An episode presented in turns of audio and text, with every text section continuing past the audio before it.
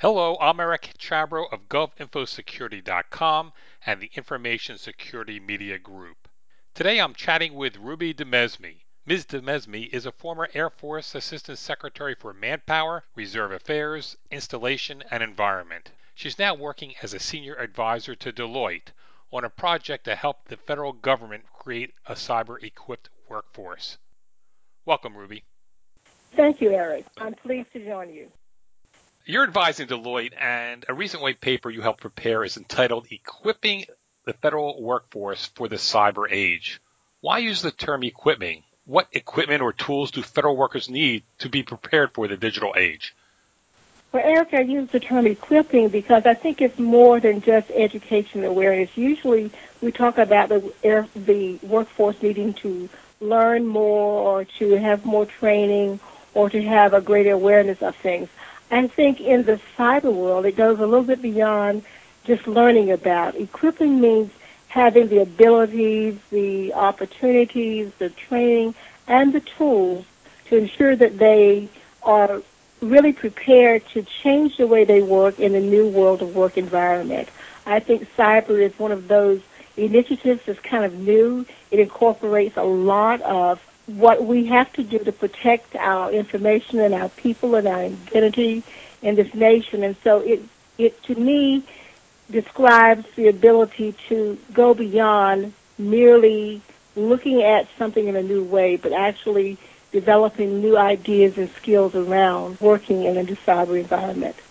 What is a cyber savvy workforce and where does cybersecurity fit into that type of workforce? And how would you rate the cybersecurity awareness or savviness of the federal workforce? A cyber savvy workforce is one that is very comfortable in delivering the right kind of services at a time when you have a need to know and a need to share and a need to protect information simultaneously. Savvy means that you're confident that you not only have the knowledge, but you have the tools and you have the capabilities that you needed infrastructure-wise in the workforce to actually perform on a day-to-day basis. I think for the most part, we think about IT when we look at the cyber workforce. We know that there are securities that must be built in the tools of the trade.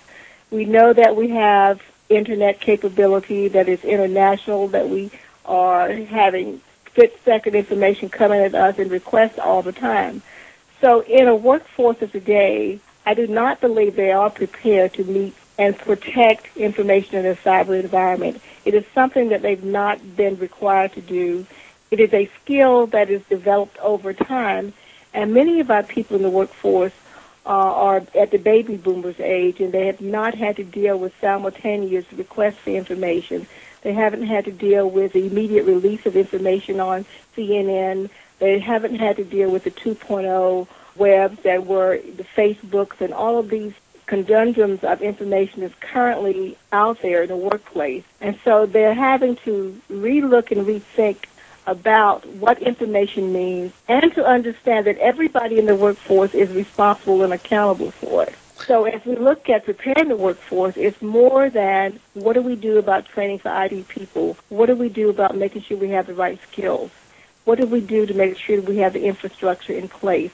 It is looking at all of these things holistically and, and deciding what each person needs to be responsible for and accountable for in a 24 by 7 workplace environment where information is constantly flowing and things are constantly changing.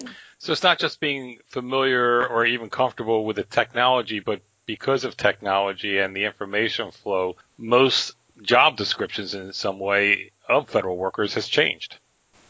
They have changed tremendously. Unfortunately, they have not kept up with the changes in our environment. As we look at new competency modeling and deciding what we need to do that's different than what it was yesterday, as we look at building jobs, we recognize that we can't build them only on one skill like we used to. They are multifaceted jobs. It's the ability to think critically about the work that you're performing. In the past, we were more aligned with looking at a position and you had tasks that were identified in advance and you went out and you were evaluated on how you performed those tests.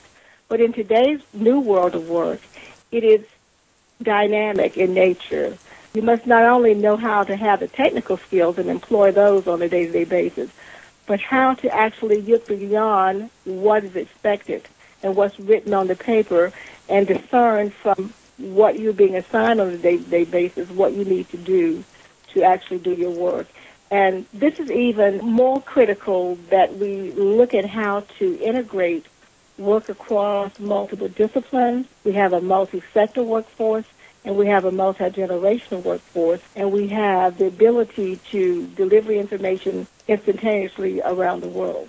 So when all of these confluences of ideas and factors and events come together, it means that the person in the workforce must be very comfortable with their knowledge or know where to get information on a split second notice. It's not even a minute by minute today, it's second by second. This seems to me maybe an insurmountable challenge in part because it's just the structure of government. Government, despite technology, is still very siloed and there's competition among agencies. What realistically can we expect government to do to be prepared for this new uh, digital cyber age? Well, one of the things we have to do is define exactly what cyber age really means. And as you know, with the government, many times we have a tendency to pull what's in another area. For example, professionals and, and other career fields are now being moved into the career field for cyber. Or we have different agencies creating cyber commands, and we're putting different people with those related skills into those commands to do work. So in today's world, it's not insurmountable because the mission must be accomplished we have to phase our approach in how we actually attack the problem. We can't expect that overnight we're going to have a new paradigm, a new culture, a new acceptance of cyber as a way of doing work. But as we continue to attack these issues bit by bit, when they're related to something that's meaningful, when there's an outcome from an action, when we look at the hackers and, and what they're doing and we look at how to fix one thing at a time, we will get there but it will not be overnight. There will be a need to focus on the frontline people first who are actually building the systems and the tools. But then we must reach back and pull forth those who are actually handling information on a day-to-day basis. So we have maybe four or five different levels of training that we need in the organizations that must be simultaneously and they must be different to attack the different areas where work is being performed at different levels within the organization. Can you tie in the cyber savviness of the professional that the federal government should have and the cyber security savviness of that professional? They are interrelated. The cybersecurity is extremely important because that's where the protections come in. The cyber savviness goes across the security-minded individuals and those who are focused on building those systems to those to the handlers, those who actually deliver the information, those from the developers to the end users across that spectrum. And as I said, there are interrelated skills that are needed, but there are different levels of skills. But the information has to be flowing to those who are building so that they will know what it is they're trying to address because they're not the ones necessarily at the end of the phone when it rings and, and the information, or they're not the ones sitting at the desk when someone is putting a worm into uh, your system to to corrupt it. But they must know what's happening so that they can build the right safeguards. So I see an interrelatedness between the secure workforce and the cyber savvy individuals who work day to day. They have different faces at different times because at some point people perform a myriad of functions that are not linear in nature.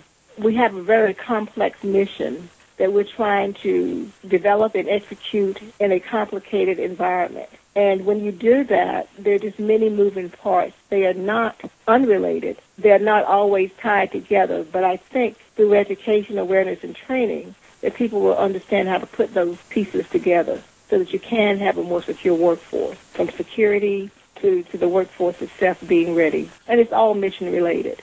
To achieve what you envision, what must the administration, Congress, and or the agency heads do to make sure federal employees practice healthy IT security, know how to use information, and so on?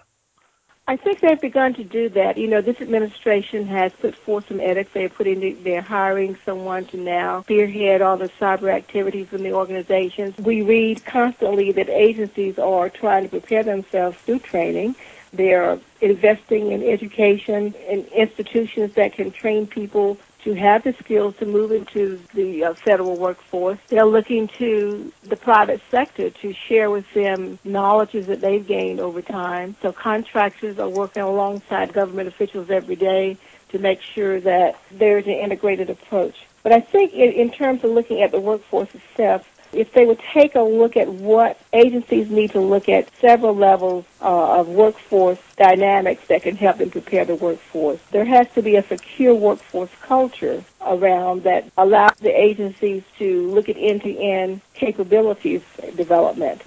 There will have to be competency development wherein the agencies are looking at how they can analyze, create, and validate knowledge, skills, and abilities and behaviors of the people in the workforce. And then they have to look at the workforce planning and strategy, which uh, enables agencies to look at their human capital business plans that look at focusing the organizations and providing the roadmaps that they need to develop the right organizational capabilities and demographics to really look at what they desire, what people they will need to further their mission goals. And there has to be talent management, the ability to identify, select, align, develop, and reward employees in the workforce through all service lines, from the leadership all the way down to the new entrants into the workforce. And then, of course, they need to make sure that there, there are workforce analytics, how they can display and analyze critical information to make business decisions, to make sure that there are solutions that addresses uh, business intelligence and handles data in a secure environment. And as so doing, they will have a holistic viewpoint of what they will need to meet tomorrow's demands for information in the workforce. It is not an easy thing to do. It is not a one size fit all. It's going to have to be customized based on the missions that agencies are performing. So you start with the skilled workforce, the people you know will be on the front lines, and then you tie it in with those who are complementary workforce that will deal with information, and there has to be a continuous communication flow between these groups and, of course, collaboration among agencies. Well, thanks, Ruby. Thank you. I've been speaking with Ruby DeMesme, a former Air Force Assistant Secretary and now a Senior Advisor to Deloitte Consulting. For the Information Security Media Group, I'm Eric Chabrow of GovInfoSecurity.com. Thanks for listening.